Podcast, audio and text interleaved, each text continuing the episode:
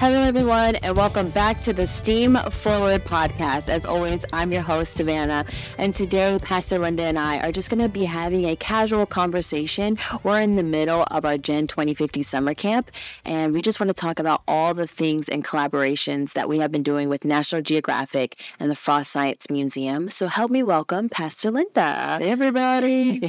Familiar Hi, face. Savannah. How you doing? Good. You're trying to stay cool in this melting summer heat? I'm trying. Not always successfully. No, it's uh, it's a lot. It's a lot. feels like somebody's like suffocating me sometimes when I'm outside. I know. It's out of control. So you just got back from a fabulous And it national really, it was really fabulous. fabulous National Geographic Explorers Festival. Yes, I did. Tell us about that. Well, what's so interesting about that is every year the National Geographic hosts mm-hmm. a conference. Mm-hmm. And National Geographic explorers come from around the world mm-hmm. to convene for this festival and share ideas, listen to the latest findings from different explorers, mm-hmm. and also take some workshops on how to improve your skill set. Or mm-hmm. even this year, they had a, a workshop on life balance. The majority of National Geographic explorers are um, very goal oriented Yeah. Highly productive people who have a mm-hmm. hard time just sitting still. Mm. Yeah. So there was a class on, you know, it's okay to relax sometime and rest and take a break. So all different things were happening there, but I really appreciated what I appreciated the most was being around a group of people who were so passionate about their work. Yeah. It was energizing and empowering to be mm-hmm. in that group. So what was the collaborate collaboration like? All the different people you Yes, they were. Um, they I brought it along. They, their communications department put together this really cool communication tip sheets for everybody that we're supposed to practice using all the time.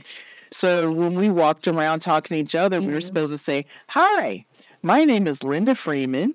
I'm a National Geographic explorer, an environmental engineer, and an informal science educator. Yeah. And then the other person would share in practice giving their title and then you could start talking to them about what they're doing how how if there's any connection between what they're doing and what I'm doing. Right. And I found um, I met some very interesting people. Um, hopefully, Savannah, in the next year, some of those people will collaborate. Yeah. We'll collaborate with them.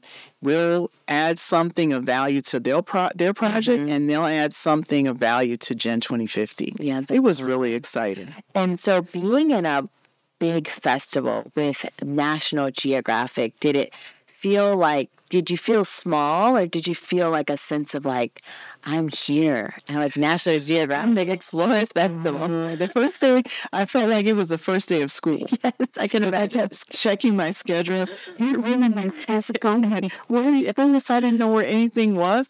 And then I felt kind of small because in that group were people that I've only seen on National Geographic videos and Right. documentaries on TV, that, like now on Disney Plus. Yeah.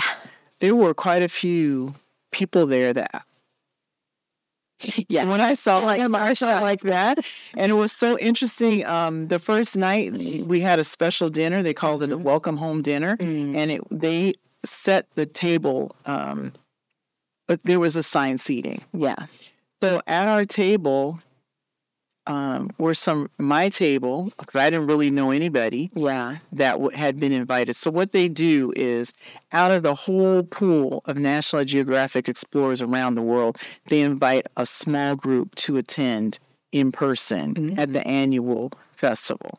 So sitting at my table, there were some people that I had heard of their work, but I had never Yeah. met them in person. So that was a odd feeling, like, oh wow, do I? What what am I doing here? But just like your nameplate was just there. Yeah, everybody out. My name. Oh, it's oh no, that's my feet. And it was so interesting. I had talked to my daughter before I left, and I was sharing with her, you know, some of my how I felt. Yeah. Like, oh, I had a little anxiety, and I had been invited to give a, a talk, Yeah. a three minute talk for the education department, and then also to to be um, uh, have an exhibit Mm-hmm. on the last day. And I was sharing with her, wow, I feel kind of nervous about it. And she said, Mom, there are people just like you. Mm-hmm. And I said, You're right. You're right. So I had to really, right, right, right. My daughter is a psychiatrist, and she's like, Mom, there are people just like you, and they probably have anxiety too. And that helped me so much. So once, um, once I got through the first day of that first day of school feeling, the second day was so much better. I believe, yeah. And then um, that day, it was lunch on your own day, and I met a couple people, and they we all just said, "Hey, where are you going for lunch?" And they said, "We don't know," and we all just decided we that we don't know what we're doing, people, because Yeah. we've never been here before. And we'll Yeah. just not know together and learn together. So uh, it was just a fantastic yeah. experience. That's awesome that you get to go. And speaking of National Geographic, we're in the middle of Gen 2050, and I have this beautiful sticker animal be so oh, this is what a scientist looks like. And part of our training, we had to do um, free courses that National Geographic offers. And so one of them was all about your mindset exp- explore Called mindset the National Geographic Explorer mindset. And mm-hmm. so we've just been doing all those things and learning how we can be more curious, learning how we can always have an explorer mindset. And I have to say, I can't imagine like what you got to experience and based on this small course that I took. And like the questions that they asked me, the things I had to actually think about, and it really like broadened my thinking into like mm-hmm. what it's like to actually be curious about the issues around you. One of the people that I met uh, at the festival who was sitting next to me at that first dinner, her name is mm-hmm. Ariel Waldman, mm-hmm. and she started her life, her career as a fashion designer and an mm. artist. But somehow along the way, she became a photographer, a videographer Well, of microorganisms in the Arctic. that is very different. It's very different, but she Mhm. utilizes her skills as a, as a videographer and her skill as an artist Mm-hmm. to to create these videos of animals that are so microscopic. And her purpose was her goal was to show that there is life in the Antarctic. But Yeah. it's life that we can't see with our eyes. Mm-hmm. So she's got these beautiful videos, and they showcased her um, one of the afternoons, uh, her work. she's showing um, one of the animals. It's called a water bear. It's very microscopic, but it really looks like a bear. Yeah. But it's a microorganism and how they live and what they eat. yeah. And it really um, brought home to me the importance of STEAM education because Yes. in general, Mhm. she might not have thought of herself as ever being a scientist because she was an artist. Ever. Mm-hmm. But one thing led to another. And so, what she does once a year, she travels to the Antarctic. She stays there for two months at a time at a, uh, at a lab with a group of people. Yeah. They eat freeze dried food, Yeah. all that kind of stuff, and wear multi layers of clothes. And she goes out into these very, we would see them as barren landscapes, Right. but they're really alive. Yeah. That's And fascinating. so it was just such a, um, it gave me an opportunity to use my imagination to Mhm. think about ways that Gen 2050 can grow and Yeah. Other aspects of STEAM mm-hmm. that maybe we haven't done before. So I hope that some of the people that I met and had a chance to talk to will be interacting with us and with our students in the future. I know that is really exciting. And I'm uh, the Antarctica. I for me, I'm like cold is not for me. So I bless her on her endeavor. Yeah, yeah. To take all The other thing we laughed about was packing. Yes, I was thinking that too. She says she takes over 200 pounds of equipment, Wow. just equipment alone. Mm-hmm. And she has to be very uh, exact about packing her equipment because it's so far away. It takes so long to get to the Antarctic Yeah. that if you forgot something, you're not going back. You're not gonna have it, and nobody can ship it to you. Yeah. There's no Amazon does not go to the Antarctic. Okay. My God. So Yeah, wow. Well, speaking of people we're working with for STEAM, let's talk about some of the partners we already have. yes. Last week we had um, Annalisa Duran from the Frost Science Museum, Yeah. and she wrote, along with a couple other folks, this beautiful book of curriculum called The Seas. And can you just talk more about our collaboration, the idea, the inspiration behind it? So I I took a chance mm-hmm. last fall, fall of 2022, in approaching the Frost Museum mm-hmm. of Science in Miami Dade County to ask them if they would be interested in collaborating with Gen 2050 Yeah. on developing an innovative STEAM education curriculum Yeah. For students in fourth through 12th grade. And it just so happened in that moment, they were thinking about the same thing. Like, we would like to expand our work across Yeah. and cover and, and um, touch more students in Miami Dade County. They just didn't not, they didn't have the um, process or the the way method of reaching Right. and so through collaboration and uh, Annalisa, who was the assistant director of education there, talked to all the people at the museum. They got really excited about it. I talked to the Children's Trust. They got really excited about it. And so this is what they produced along with all the science um, supplies, the program supplies that they purchased as that um, Comes with it. yeah, go with this curriculum. This is a piece of our STEAM module to see. And so our students uh, are going through eight hours of curriculum that they developed, and then they'll spend a day Yeah. at the museum kind of doing more Yeah. on the topics that they encountered in the booklet in the classroom, doing things in person at the museum. I think it's Yeah. going to be really exciting. I, I'm excited about the visit because I feel like with us doing this, you now can kind of understand more. Because it's easy to go to a museum and read a plaque and say, oh, the biodiversity of the Florida Keys. Awesome. Right. But what does that actually mean? Well, it, so and that's the Yeah. idea to to bring the museum Exactly. to life and make it come alive for students, and also as it says on your um on your water bottle there, the idea of connecting students with hands-on science Right. helps them to develop a concept in their mind. Hopefully, that I could be a scientist. Wait a minute. In fact, I am a scientist. Yeah. Scientist, what I'm doing, sci- things that scientists do, mm-hmm. using the scientific method mm-hmm. and and incorporating the National Geographic Explorer mindset. I am being a scientist. Yeah, absolutely. So, what are some things that are coming up that we're doing in these curriculum? Okay, so fun stuff. This summer, our focus is the sea, mm-hmm. but the following summer, 2024, we're going to be piloting the land. Yes, And then after that, the sky. the sky. And the idea is that our students, the current students, mm-hmm. they are going through everything first. But we have other organizations who, are, mm-hmm. who are joining in and they're going to be using this curriculum. So, a brand new organization that's going to start with us, they will be doing the Sea next, Next summer. summer. Mm-hmm. And our students that we work with right now, they're going to be piloting the land, The land. Mm-hmm. And when you mean the sky, you mean like outer space? like outer space. We're going to learn about the cosmos. Yeah. And the black hole. and the black holes and the latest the latest findings now in uh astro- astro- astronomy mm-hmm. astrophysics is that they're finding out that time is not linear. That it comes in waves. Yeah, and it folds. Yeah.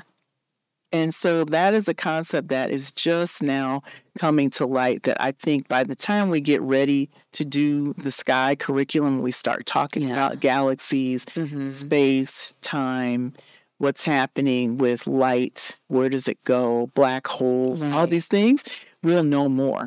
And so they knew that from their research in the space. Yes. So it what's interesting, there, there's a book called um, uh, A Wrinkle in Time. Have you heard of that? Mm-hmm. I book? have. Okay, so A Wrinkle in Time, I think that, that the author was prophetic. She read it decades ago, but the idea is that um, that time folds over itself. Yeah. And so that if a person knew how to do it, they could move to a different period of time or time in another dimension, like not in our time period. but Right. There might be a parallel one Right. moving at a different speed. Mm-hmm. Okay. So I, I think that stuff is really cool. Yeah. It like really opens your mind up to like, oh, life is not as simple as I think. No, it's just all you I'm letting a watch and it's telling me what time it is, but it's the time in this galaxy. in this one. Yeah. Yeah. Mhm, That's so cool. So what, what we're going to be doing then, Savannah, Mm-hmm. as we move forward, is trying to get students to open their mind to the concept that there's so many ways to look at the world around us Right. And their role. What is my role going to be in this world? What can be my contribution? Rather than just say, I'm just going through life. Right. No. Right. Well, today we were talking about the bees. Just like the bees are this like harsh. They're this like Yeah, grandpa, what? I don't. I guess if you're not a bee, it's hard to understand it. But Yeah. I'm trying to survive in this world, and the world for them is harsh. So, Yeah. if they, um, one of the things we talked about that bees do is that they're very concerned about their genetics Yeah. because their idea is we want our family to continue existing Right. beyond our own hmm lifetime, right? So they choose to live a certain way to make sure that their their DNA continues forward Yeah. into the future. And honestly, I've got to say, sometimes people don't even think that far in advance. I don't believe so. Bees are pretty focused. We were learning today in class, or I was teaching the students that bees have three main goals. Mm-hmm. One is protect their family. Yeah.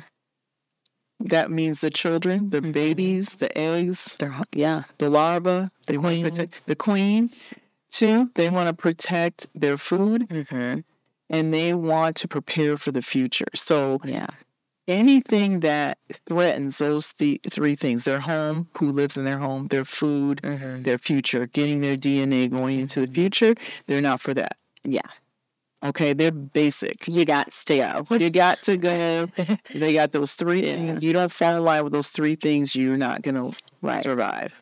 I think for the kids, it was that this little animal, or Mhm. however you want to specify, a Yeah. dog, Yeah, this little thing Mhm. does all of that. they do all of that. And their brains were just like, Mm-hmm. and I think that that kind of like you pioneering even beekeeping to people, students in Miami Gardens, really makes you curious. Like, okay, well, if a bee does this, then what does a wasp do?